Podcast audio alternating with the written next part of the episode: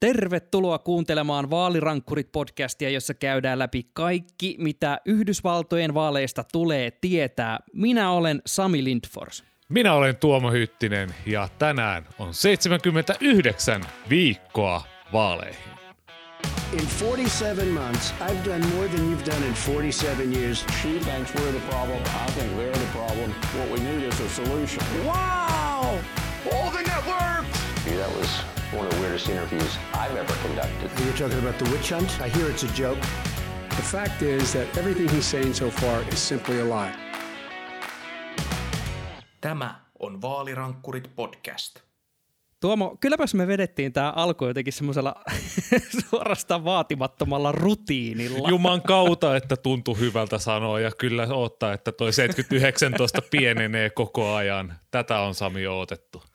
Huhu, laskuri käy jälleen. Tota, meidän tässä välissä syytä ehkä tehdä semmoinen pieni uusi starttiesittely, että mikä se on homman nimi, koska totta kai me olemme luoneet nyt siis semmoista pöhinää näillä, äh, varsinkin meidän somepresenssillä, josta on kiittäminen Tuomo Hyttistä etenkin, etenkin eli meillä huikeilla äh, videoilla. Eli viime vuonna me saatiin Tuomon kanssa semmoinen kaheli idea, että tehtiin viikoittain podcast-jaksoja, jos me seurattiin, että miten tuo USAn huikea vaalivuosi eteni, ja tota, sehän päättyi siis tässä tammikuussa, kun Joe Biden 46. maan presidentti vannoi virkavalansa ja sitten mietittiin, että okei, että nyt on ehkä syytä hengähtää. Ja sitten siinä sitten hengähdettiin noin 70 päivää, Sami. Oliko se suurin piirtein Jotakuinkin. jotain tämmöistä? Ja silloin, Pari kuukautta meni ennen kuin vanha suola rupesi Silloin janottaa. aprillipäivän tienoilla mä taisin Sami laittaa sulle viestiä vaan, että hei, pitäisikö meidän aloittaa taas podcast? Ja sieltä tuli samoin no milloin aloitetaan, ilman minkäänlaista harkintaa. ei, me, me ei tunnetusti niin olla harkinnassa mitenkään ihan hirveän hyvin, mutta se oli niin hienoa, kun sitten sen jälkeen me päätettiin, että me käydään semmoisella pienellä äh, yhteisellä lenkillä, jossa vähän nyt visioitiin, että onko tämä nyt niin jotenkin fiksu, ja sitten se vaan jotenkin eskaloitu siihen, että me saman tien oltiin suunnittelemassa, että no mit, et, miten se ruvetaan jauhamaan, ja sitten sä vaan sotesit jossain vaiheessa siinä, että oliko tämä oikeasti tauko vaan sen takia, että kumpikaan ei oikein tiennyt, kumman pitäisi sanoa ensin, että pitäisikö pistää taas mylly pyöriin. Myllyhän se pyörii ja meillähän oli suunnitelmia, että puhuttaisiin jostain muusta, mutta itsellä ainakin on tullut tässä niinku seurattu niin pahasti, että emme ainakaan osaa puhua mistään muusta kuin tuosta, mitä rapakon takana tapahtuu. Kyllä, eli mitä me luvattiin siinä tota, ensimmäisen kauden viimeisessä jaksossa, eli silloin tammikuussa, että tota, on muitakin projekteja, niin kyllä me niitä tässä elätellään myös, mutta niistä sitten, kun se niiden aika koittaa. Mutta ö, kyllähän se on nyt niin, että eihän tätä ole voinut olla seuraamatta, että miten, mitä tapahtuu, kun viime vuosi oli siis niin hullun myllyä, edelliset neljä vuotta oli niin hullun myllyä, niin totta kai sitä on nyt katsonut, että okei, että, että vitsi, että, että tämä meininkihän on jotenkin aivan erilaista. Mä en enää esimerkiksi herää siihen, että mun Twitter-fiidi on täynnä Trump-paheksuntaa ja armotonta tykittelyä, vaan sitä niin oikeasti lukee rauhassa jotain New York Timesia, Washington Postia ja muita, ja sillä, että ahaa, täällähän niin kuin, tapahtuu jotain, mistä voi niin kuin, oikeasti jopa niin kuin, miettiä, että mihin tämä johtaa muuhun kuin ydintuhoon. No, rauhassa ja rauhassa, Sami. Kyllä mulla ainakin jo verenpaine alkaa nousta, kun mietitään, että mistä puhutaan seuraavaksi. No kyllä, koska tämähän, tota, tarinahan jatkuu just sillä tavalla, että sitten kun sitä rupesi katsomaan, että okei, mitä siellä nyt tapahtuu, kun se ei tapahdu Twitterissä ja tota, onhan se vauhti ollut hurjaa. Siis nämä tota, sata päivää, mitä Joe Biden on tässä nyt ehtinyt olla Yhdysvaltojen presidentti, niin kyllähän siellä siis oikeasti tehtiin mitä luvattiin, eli käärittiin hihat ja pistettiin hommat käyntiin. Miten Tuoma lähtisit itse analysoimaan sitä fiilistä, kun tässä tota, on, oot, oot seurannut, että mitä kaikkea se Sleepy Joe onkaan, onkaan rähmää silmistään hieroessa pistänyt pyörimään? Tässä on semmoinen tietynlainen vauhti, ei nyt voi sanoa, että niinku vauhtisokeus, koska tavallaan semmoinen vauhdittomuuden semmoinen, semmoinen kun Trumpin aika oli sellaista, sellaista pinta-aaltoilua, että tavallaan, että jos meillä on se, se komposti, mihin päälle tulee niitä lehtiä, niin siinä kyllä pyöri semmoinen myrsky siinä niiden lehtien päällä. Et, et, et nyt on niinku saatu vähän niin kuin katsoa, että ne lehdet on asettunut siihen, ne ehkä alkaa vähän pikkuhiljaa maatua ja nyt vasta ruvetaan katselemaan, että millaista multaa sieltä siihen kompostiin oikein loppujen lopuksi tulee. Ja tämä on kaiken kaikkiaan, ö, mä oon aika paljon lukenut, kuunnellut, kattonut, että mitä, mitä tästä Bidenin sadan päivän presidenttyydestä on sanottu, niin jotenkin ää, Slatein Political Gap Festin toi John Dickerson idoli, niin sanoi mun mielestä aika hyvin, että, että Biden voisi olla semmoinen presidentti, joka on sieltä jostain 1800-luvun maalauksesta, vaan repästy, vaan, vaan, vaan, vaan repästy sinne valkoiseen taloon. Et jos, jos ei meillä olisi niin kuin sosiaalista mediaa ja elättäisi tämmöisessä informaatioaikakaudella, niin ei kovin moni varmaan tietäisi, että miltä hän edes näyttäisi, koska eihän hän juuri käy media edessä, kun tyyli puhumassa niitä samoja lämpimiä asioita vähän silleen vastahakoisesti. Ö, ei ajaudu mihinkään riitoihin. Ö, jos sieltä joku hyökkää Bidenin kimppuun Fox Newsillä, niin häntä ei niin kuin paljon nappaa se, että sieltä ei tule pressilausuntoa, sieltä ei tule vihasta twiittiä, sieltä ei tule minkäännäköistä. Hän on kärni hihat ja ryhtynyt hommiin. Mun mielestä on oikeasti aika osuva, että mun silmiin on tullut Twitter-feedillä kyselyitä siitä, että onko muuten siitä Bidenista kuulunut mitään. Tämä oli siis jossain tuossa ehkä kuukausi sitten, ja se kuvaa mun mielestä aika hyvin sitä, että se tavallaan öö, se näyttämö, missä se kaikki vauhti on, mistä me just puhuttiin, niin se on, nyky- se on aivan eri suunnassa kuin mihin me ollaan totuttu viimeisen neljän vuoden aikana. Ja se, mikä musta oli just mielenkiintoista, että Joe Bidenilla just on ollut öö, yksi semmoinen isompi pressitilaisuus, josta voidaan puhua myöhemmin lisää, koska olihan sekin kuitenkin melkoinen näytelmä. Sitten ää, nyt hän puhui ää, ensimmäistä kertaa tuolla kongressissa, mutta sen jälkeen kaikki, kaikki muu, sieltä ei vuodeta oikeasti, siis mulla on vähän ikävä niitä vuotoja, että kuka on heittänyt kokoussämpylän ketäkin päin ja mitä kaikkea, että et kuka on sanonut jotain ihan järkyttävää jostain ö, muista maista, että onko ne minkälaisia shitholeja, mitä kaikkea sieltä on tullut. Siis tavallaan sieltä ei tuu mitään muut kuin tiedätkö, semmoista esitystä esityksen perään. Mutta se kaikki draama on siirtynyt sinne prosessiin. Siihen, että me, me mietitään sitä, että mitä ö, Länsi-Virginian senaattori Joe Manchin, mitä hän ajattelee nyt tästä. Et, ö, koronatukipaketti hän sitä siinä budjetin sovittelumenettelyyn tuki, että okei, antaa mennä sinne vaan, mutta hän jo silloin sanoi, että no infrapakettiin, siihen pitää saada republikaaniääniä, että sitä ei tässä sovittelumenettelyssä viedä. Ja nyt demokraatit on nimenomaan viemässä sitä 2000 miljardia dollaria sinne sovittelumenettelyyn. Mitä Joe Manchin tästä ajattelee? Tavallaan se, että se on sidottu sellaisiin oikeisiin asioihin, eikä vaan sellaiseen, että presidentti keksii jonkun hemmetin jutun ja koko puolue rynnii siihen ympärille päättämään, että mitä me ollaan tästä mieltä, vaan ensin he miettii siellä sisällä, että mitä me ollaan tästä mieltä, sitten tullaan jonkun ulostulon kanssa ulos. Et tavallaan kaikki, mitä Biden on tuonut esille Framille politiikkasuostuksia, hän ei ole tehnyt stipluja hirveästi, muutama pieni kauneusvirhe, mitä on jouduttu vetää takaisin, äh, mutta ne on, ollut, ne on ollut harkittuja, ne on ollut mietittyjä ja vaikka hänen silloin virka puheensa siinä oli se yhtenäisyyden viesti, niin hän ei ole kuitenkaan jäänyt sen panttivangiksi, vaan on neuvotellut republikaanien kanssa ja sitten jos republikaanit ei ole lähtenyt messiin, niin on ollut silleen, että no hei, me tehdään tämä nyt sitten omin päin.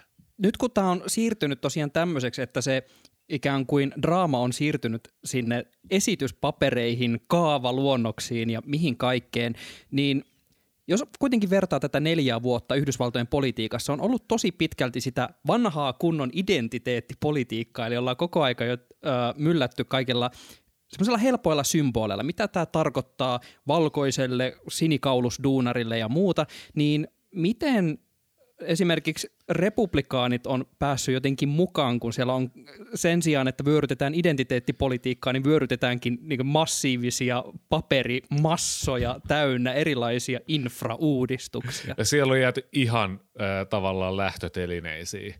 Et, et, kun Trumpin aika loppu, niin republikaanipuolue tavallaan jäi siihen Trumpin aikaan. Totta kai, koska Trump on edelleen sen puolueen keulakuva ja hahmo.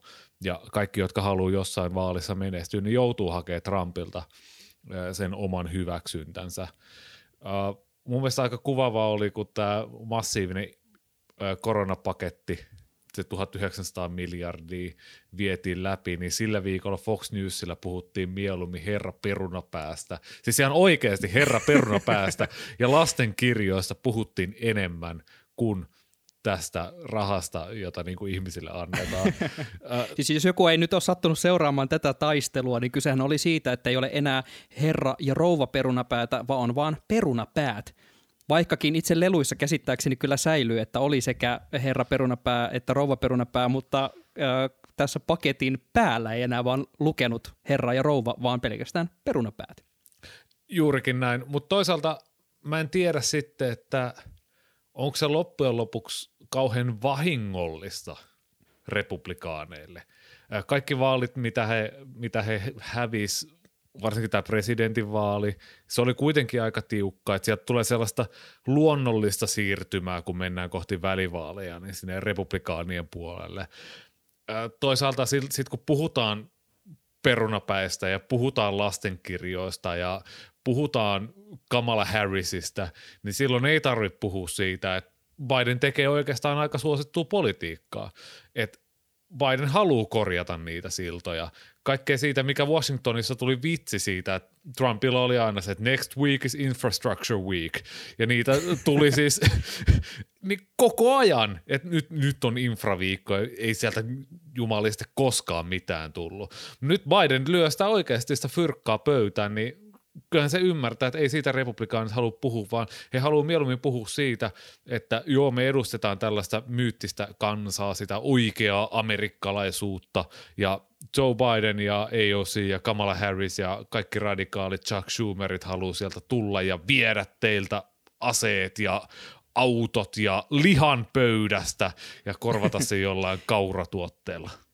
Kaikki menee. Ja se, mikä on musta mielenkiintoista, tämä oli siis analyyseissä ihan silloin tota, vuoden alussa puhuin tästä tota, niin just meidän podcastissa, puhuin tota, takaisin Pasilan podcastissa, jossa työskentelen siitä, että ää, Bidenhan lyö tätä kaikkea läpi just sillä, että se sanoo, että hei, että teille valkosta, valkoiset lihaa syövät heteromiehet, niin teille tulee tästä ihan hitosti duuni, että, että tämä niinku lähtee, tämä on niinku teille tämä kaikki. Niin musta on niinku mielenkiintoista just nähdä se, että öö, kun hän yhtä aikaa ajaa just esimerkiksi, että kaikillahan tällä on myös ilmastonmuutokseen iso vaikutus. Hänellä on tosi isot suunnitelmat siitä, että millä tavalla ilmastonmuutosta vastaan käydään näissä kaikissa uudistuksissa, ja samalla myy just niitä työpaikkoja, että sä voit edelleen olla kädet savessa ihan kir- kirjaimellisesti, että et rupeeko tämä puree, kun vertaa siihen, että tavallaan se vastapuoli edelleen niin on jotenkin niin jumissa just siinä semmoisessa elämäntapamuutoksessa, kun se toinen ikään puoli jo tarjoaa sitä, että hei, tämä sun elämäntyyli pysyy samana, mutta tämä duunipaikka ikään kuin siirtyy vaan tonne ja nyt sä rakennat tota siltaa. Se on musta niin todella mielenkiintoista nähdä, mihin tuo etenee. Kyllä ja silloin mietittiin silloin virkaan astuespäivän jälkeen, kun tehtiin podcastia, että mikä se on se Bidenin haaste. Että hänen haasteensa on pitää se vasemman laidan, se Green New Deal-väki tyytyväisenä ja pitää Joe Manchin tyytyväisenä, näin karrikoidusti sanoen, niin hän on aika hyvin nyt ekan sadan päivän aikana onnistunut siinä. Että näissä, näissä paketeissa on esimerkiksi infrapaketissa ollut sellaisia asioita, mitä Elizabeth Warren on ajanut. Et ajatus vaikka esimerkiksi siitä, että lastenhoito, päivähoito on kriittistä infrastruktuuria. Se, että perheitä tuetaan, se on kriittistä infrastruktuuria. Jos olisi presidentti Elizabeth Warren, joka näitä samoja ajatuksia linjaisi, niin varmaan tuolla olisi niin kuin jengi koronasta huolimatta talikoiden kanssa valkoisen talon edessä polttamassa sitä koko paikkaa matalaksi. Mutta nyt kun siellä on 78-vuotias pappa, hei Joe Scrantonista, ihan tämmöinen perusäijä, hänen, siis hän pystyy tekemään sen aivan uniikilla tavalla. Mun on pakko kysyä sulta tämmöinen pohdinta. Me töissä pohdittiin sitä, että myikö Joe Biden itseään moderaattina, vaikka hän itse asiassa onkin radikaali näin tota, karkeasti muotoiltuna. Ja tästä oli mun mielestä ihan mielenkiintoista pohdintaa juuri tota, New York Timesin Daily-podcastissa siitä, että äh, kaikki nämä, mitä Biden nyt vie läpi, nämä on oikeasti nämä on massiivisia uudistuksia ja ne on myös todella progressiivisia, jos vertaa kaikkiin aikaisempiin presidentteihin. Että kyllähän siellä ollaan tosi progressiivisia, mutta sitten taas nämä on huomattavasti kuitenkin moderaatimpia ehdotuksia kuin mitä just kilpakumppanit silloin, kun tota, oli vielä ö, esivaalit päällä, E- esimerkiksi millaisia uudistuksia Warren ja kumppanit vei, niin mä haluan kuulla sun mie- mietteen siitä, että kumpaa Joe Biden nyt on. Onko hän semmoinen harmaa setämies vai onko hän täys radikaali? Meillä toimittajillahan on vähän semmoinen paha tapa katsoa, että kuka siellä valkoisessa talossa on ja sitten henkilöidä se kaikki siihen, koska viimeiset neljä vuotta sillä henkilöllä, joka siellä valkoisessa talossa on ollut, sillä on ollut aivan valtava merkitys. Sillä oli aivan valtava merkitys Barack Obaman aikana myös, koska se kaikki vastareaktio silloin iski tietysti henkilökohtaisesti Obamaa vastaan. Mutta Joe Bidenin kohdalla, hän on äärimmäisen taitava opportunisti. Hän tietää, missä hänen oma puolueensa on. Ja demokraattinen puolue, varsinkin Trumpin aikana, se, se koko puolue on siirtynyt vasemmalle. Se koko puolue on siirtynyt sille progressiivisuuden suuntaan. Ja Joe Bidenilla on aivan ilmiömäinen kyky olla siellä ihan keskellä. Eli tässä on mun nähdäkseni kyse siitä, että se koko puolue on siirtynyt sinne progressiivisemmaksi. Että se, et siellä poliittisessa keskustassa ö, demokraattien ja republikaanien välissä ei oikeasti ole juuri ketään muuta kuin Kirsten Sinema ja Joe Manchin tyyliin. Ö, ehkä republikaaneista Lisa Murkowski ja Susan Collins ja Rob Portmania voi olla, mutta hän lähtee sieltä Ohiosta. Anyway, ei nyt mennä siihen. Mutta siis musta tässä on enemmän kyse siitä, että, että Biden on tavallaan puolueensa kasvot enemmän kuin presidentti on pitkään aikaan ollut. Ja nimenomaan puolueen mies ja puolueen asia, ja se on tosi tervettä, jos, jos me ei ajatelta sitä pelkästään Bidenina, vaan laajempana niin kuin demokraattipuolueen linjauksina, mitä tässä on. Sen takia sinne on kaikki saanut vähän kaikkea. Sen takia Green New Deal-väki on silleen, että oho, infrapaketissa on näitä päivähoitolinjauksia, pidetäänpä nyt turpamme kiinni, ei sössitä tätä ongelmaa tässä näin. Bidenin tämä seuraava urakka tosiaan on tuo äh, 2000 miljardin sijoitus infraan ja sitten siellä on melkein samanmoinen summa koulutukseen ja kaikkea muuta. Siis aivan valtavan isoja paketteja ja pitäisi käyttää todella paljon rahaa. On paljon kaikkea veronkorotuksia, ihan niin kuin, hirveä myllynyt päällä just tossa. Ja senaatissa on tosiaan 50-50 jako, joka pystytään ää, juuri ja juuri sillä tota, Kamala Harrisin läsnäololla aina ratkomaan, mutta tähän kohtaan kuitenkin tarvii republikaaneilta jonkin verran lisäapua, että saadaan eteenpäin. Miten sä näet, että tota Biden kykenee viemään näitä paketteja eteenpäin ja just ikään kuin vakuuttamaan myös republikaaneja, että hei, tässä olisi muuten esitys, joka kannattaisi viedä läpi? Se riippuu paljon siitä, että kuinka paljon hän saa tätä budjetin sovittelumenettelyä käyttää. Et jos näitä asioita ruvetaan viemään läpi tavallisella lainsäädännöllä, niin silloin hän tarvii sen kymmenen republikaanisenaattoria, jota ei tule siis missään tapauksessa ikinä milloinkaan saamaan. Hän ei tule saamaan sieltä yhden yhtä, että et kaikki sellaiset lainsäädäntö, mitä senaatissa menee läpi, ne menee joko sillä Kamala Harrisin äänellä 50-50 läpi, tai sitten jollain 94-1, niin kuin viime viikolla ö, meni tämmöinen aasialais-amerikkalaisia ö, vastaan suunnattujen väkivallan tekojen mainingeissa, niin tämmöinen paketti, jolla pyritään niin kuin vastaamaan just, just näihin viimeaikaisiin ammuskeluihin. Ei mitään semmoista oikeaa, mutta semmoista pientä asennekoulutusta. No, anyway, hän, hän on nyt Biden ottanut mukaan republikaaneja näihin valmisteluihin. Siellä on oikeusuudistukseen, siellä sen kongressin puheen jälkeen tuli yksi, yksi kongressiedustaja tuli sieltä, että hei mä haluan tulla mukaan jeesaamaan ja Biden oli silleen, että no hei mä otan suhun yhteyttä ja puhutaan tästä näin, mutta en mä mitenkään näe, että et, et, et vaikka siellä jotain yksittäisiä edustajia jotain tämmöistä haluaisi tehdäkin, niin Mitch McConnell, kun sanoo, että te ette muuten jumalisten äänestä yhdenkään asian puolesta, niin sieltä, sieltä ei tule mitään läpi. Eli, eli paljon riippuu sit siitä, että, että tämä yksi tyyppi, se kongressin parlamentaarikko, joka päättää siitä, että miten näitä sääntöjä sovelletaan, saako sitä budjetin sovittelumenettelyä käyttää, niin siitä riippuu paljon, että, että meneekö nämä isot ö, lakipaketit läpi. Mutta Suomen mediassakin on puhuttu siitä, että Biden haluaa uudistaa aselainsäädäntöä. Ei tule tapahtuu missään tapauksessa. HR1, tämä äänestyslakipaketti, jolla halutaan taata kansalaisoikeuksia koko maassa, että ihmiset pystyisivät äänestämään, se ei tule menee läpi. On puhuttu siitä, että, että pitäisikö sitten muuttaa tätä filibuster-menettelyä, että, että, että viivästys, viivästyskeskustelua, siihen se perustuu se 60 äänen vaatimus, eli siihen tarvitaan 60 ääntä senaatissa, että tätä jarrutuskeskustelua ei voida käydä ikuisuuksiin. Voidaanko se saada niin kuin muutettua se sääntö? No siihen tarvittaisiin taas sitä Kirsten Sinema ja Joe Manchinin ääntä, ja he ei oikeasti halua sitä tehdä. Siellä on muitakin demokraatteja, jotka sitä ei halua tehdä. Sitten he ei oikein välttämättä haluaisi kiertää sitä, sitä kaikkea lainsäädäntöä sillä, että hei, tuhlataan vaan ihan helkkaristi rahaa ja viedään tällä sovittelumenettelyllä kaikki läpi. tässä on tällaista perinteistä politikointia, joka on todella mielenkiintoista. Ja joo, toi koronatukipaketti, se saatiin nopeasti läpi, mutta äh, tällä infrapaketilla, sillä varmaan menee aikaisintaan loppukesään. Tästä koulutuspaketissa siitä ei olisi puhuttu kauan tuossa menee.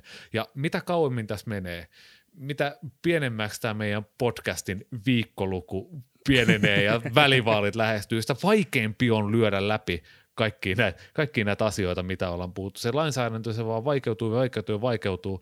Ää, todella, todella mielenkiintoista nähdä, mutta mä en usko, että republikaanien kanssa pystytään tekemään minkäänlaista yhteistyötä. Mä, mä en vaan, koska, koska siihen tarvitaan aina kaksi. Ja republikaaneja ei juuri nyt kiinnosta mikään muu kuin se, että mitä hän Trump ajattelee ja kuinka me voitaan seuraavat vaalit. Ja yhteistyöllä ei voiteta vaaleja.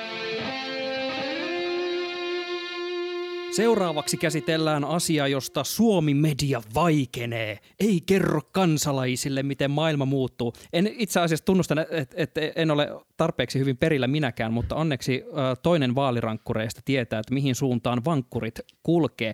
Nimittäin, jos kuuntelitte viime vuonna meidän podcastin, niin mehän puhuttiin tuosta väestönlaskennasta monenkin otteeseen, että se oli kyllä sellainen savotta, että oksat pois. Siihen liittyy yhtä sun toista sotkua. Mutta nyt on vihdoin saatu ainakin jonkin asteista Excel-taulukkoa kasaan niin, että voidaan äh, katsoa, että mihinkä päin jakaa valitsijamiehiä ja onko kongressi e-, edustajia tulossa johonkin lisää vai pitääkö napsia paikkoja pois. Ja sillä suunnalla ilmeisesti nyt tapahtuu jälleen mielenkiintoisia muutoksia, joista meille kertoo enemmän meidän kartturimme Tuomo Hyttinen. Joo, just tämä, että siitä Suomen mediassa ei ole näkynyt, niin kumpa Sami edes jompikumpi meistä olisi jossain Suomen isossa mediatalossa töissä ja tekisi näistä juttuja Ylelle tai Iltalehteen esimerkiksi. Joo, tällä viikolla tuli alustavia tuloksia, joiden piti alun perin tulla jo vuoden vaihteessa, mutta koska korona, niin väestönlaskenta viivästyi ihan helkkaristi ja ei vielä tiedetä, että onko nämä kuinka tarkkoja. Mutta keskeisiä muutoksia on se, että Texas on saamassa kaksi kongressiedustajaa ja sitä kautta myös valitsijamiestä lisää 2022 ja 2024 vaaleihin. Valitsijamiesten ja kongressiedustajien määrähän on siis yksi yhteen 435 edustajahuoneen jäsentä ja 435 valitsijamiestä sitten presidentinvaaleissa. Mutta Texasille tosiaan kaksi.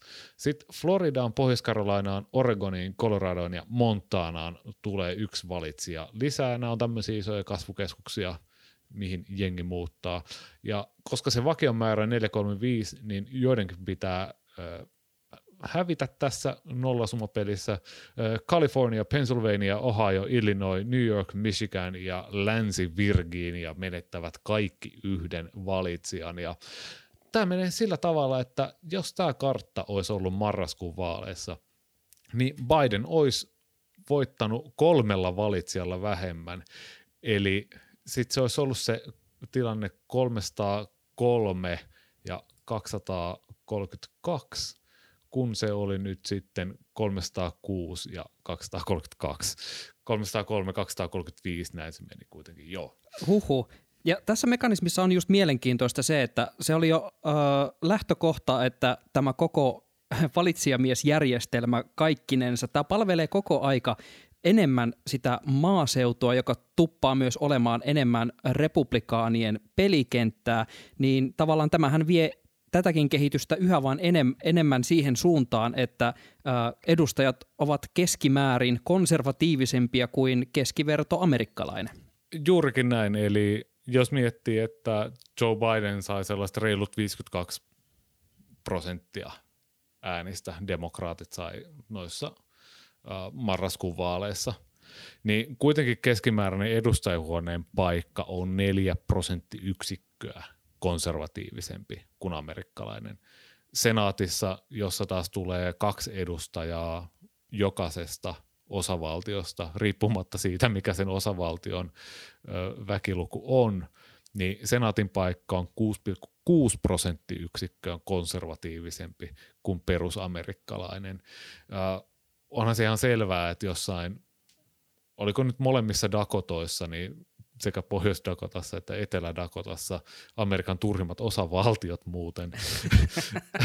ni, ni, niistä molemmista taitaa tulla yksi kongressiedustaja kustakin, eli se aivan minimimäärä, mutta molemmista tulee kyllä sitten kaksi senaattoria, eli, eli tämä on, on tosi, tosi äh, kieroutunut tämä järjestelmä ja kertoo siitä, että se maa on jakautumassa kahtia ihan fyysisesti tämmöisiin urbaanialueisiin, maa, siis maaseutualueisiin. Ihan sama ilmiötä, mitä periaatteessa Suomessakin on nähtävissä.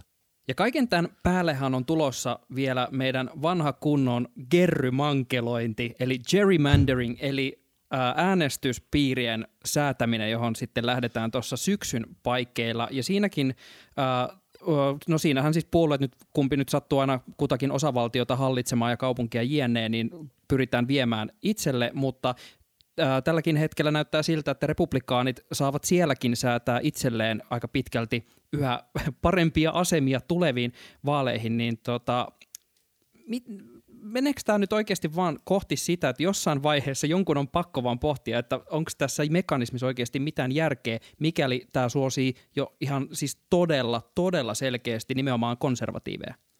Se voi olla, että et tämmöistä pohdintaa joudutaan tekemään. Ö, todennäköistä pohdintaa ei tehdä näissä osavaltioissa, jossa, jossa näitä jaetaan, että joku Texas – missä demokraat ajattelee, että he voisivat saavuttaa jotain, niin siellä on republikaanin värisuora. No se todennäköisesti pysyy sitten seuraavat kymmenen vuotta republikaanisena, kun he siellä itse piirtelee noita karttoja. Samoin Georgia, jossa demokraatit sensaatiomaisesti voitti vaalit ää, nytten, niin ää, siellä kuitenkin paikallistasolla republikaanit sai pitää valtansa, joten eiköhän sekin sitten punaisena pysy tässä näin. Tosi Meidän pitää jossain vaiheessa pureutua muutenkin Georgiassa sekä siihen, että miten siellä ruvetaan mankeloimaan niitä vaalipiirejä ja myös ihan ö, oma jaksonsa aihe on tämä, ö, nämä vaalilakiuudistukset kyseisessä osavaltiossa, josta on myös ollut hirveätä haloota. Että siellä kyllä yritetään todella sementoida sitä punaista väriä takaisin. Kyllä, ja mutta mielenkiintoista on se, että mitä korkein oikeus tekee, että tuleeko sieltä jonkinnäköisiä linjauksia tälle, että asetetaanko jotain rajoja. Hehän tuossa viime Trumpin kaudella esimerkiksi vähän silleen nihkeästi oli ottamassa kantaa mihinkään, sieltä tuli aika semmoisia nollapäätöksiä tai sitten palautettiin uudestaan valmistelua, että piirtäkää näitä rajoja ja päättäkää alemmissa oikeassa asteessa uudestaan. Että korkein oikeus on se paikka, missä lopulta määrätään se, että mitkä nämä rajat tälle germanderoinnille on ja – saako niitä piirtää ihan, ihan niin, niin paljon, että sieltä ei enää koskaan kukaan demokraatti tule voittamaan enää mitään vaaleja.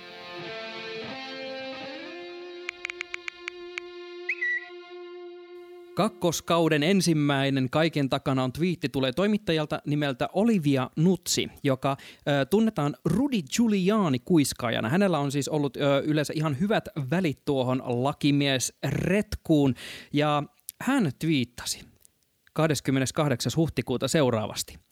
So I guess Rudy Giuliani won't be returning my call today. Ja mihinkäs tämä liittyy? No siihen, että liittovaltion agentit ovat ratsanneet lakimiehen kodin ja vieneet kaikki kaikki tämän elektroniset laitteet tutkintaan liittyen siis hänen toimiinsa Ukrainassa, että tehtiinkö siellä nyt pikkasen vilppiä, kun käytiin utelemassa äh, törkyä Bidenista ja tämän lapsista. Tuomo Hyttinen, miten yllättynyt olet tilanteesta? Tämä oli aivan järkyttävää. En olisi mitenkään voinut uskoa, että meidän Rudy Giulianista olisi tällaiseen. Siis tähän oli ilmeisesti vaan asia, joka odotti tapahtumista. Eli FBI olisi kai halunnut jo vaali, vaalien aikaan käydä ratsaamassa Giulianin, mutta koska he tällä kertaa halus noudattaa tämmöisiä niin kuin hyvän hallinnon ohjeita eikä sotkea vaaleja tämmöisillä tutkinnoilla, niin he odotti vaalien yli, että tulos on ratkennut ja sitten haki oikeusministeriössä lupaa, että hei, voitaisiko me mennä ratsaamaan Rudy Giulianin kämppä. Mutta Trumpin hallinto ei antanut siihen lupaa, joten, joten nyt kun presidentti ja porukka on vaihtunut, niin nyt he sai sitten luvan siitä, että, että saa mennä Giuliani ratsaamaan. Mä katoin itse asiassa Rudy Giulianin ensimmäisen haastattelun tämän ratsaamisen jälkeen. Ja mun täytyy semmoinen asiavirhe korjata tässä, että kun sä tai en mä tiedä onko tämä asiavirhe vai ei, mutta kun sanoit, että sieltä haettiin kaikki elektroniikka, mitä Rudy Giulianilla oli, niin hän itse asiassa tässä Tucker Carlsonin haastattelussa valittaa siitä, että FBI-agentit eivät ottaneet niitä Hunter Bidenin kovalevyjä, jotka hänellä olivat. Hän olisi vaan halunnut, että ne tutkitaan. Sieltä olisi löytynyt kaikki Ukraina salaliitot, mutta niitä ei nyt viety ja minä vaan ihmettelen tässä näin vähän. Häh? Hei, on ihan superhauskaa tehdä tätä jälleen ja jälleen muistutuksena, että keskustelu kaikesta Yhdysvaltojen politiikkaan liittyvästä käy edelleen kuumana Twitterissä ja sieltähän sä löydät meidät at Tuomohytti, at Sami Lindfors, at Vaalirankkurit. Laita ihmeessä tagia siellä ja tägää meitä, kun ää, mietityttää, että mitä siellä tapahtuu tai on muuta ihmeteltävää. Ja muistakaa ihmeessä, että nyt kun podijaksoja taas tulee, niin mistä sitten ää, omat podisi kuunteletkaan, niin klikkaa sieltä sitä tilausnappulaa viimeistään nyt, niin saat aina semmoisen kivan ilmoituksen, että nyt on jälleen rankkureita tarjolla jos sulla on entisen presidentin elektroniikkaa, lähetä niitä meille päin. Älä laita niitä FBIlle, ne pysyy meillä hyvin hallussa täällä. Vai mitä Sami? Ja, va- ja kuten sanottua, vaalirankkurit palaa toukokuun puolella, ei ehkä ensi viikolla, mutta ihan pian kuitenkin. Moi moi!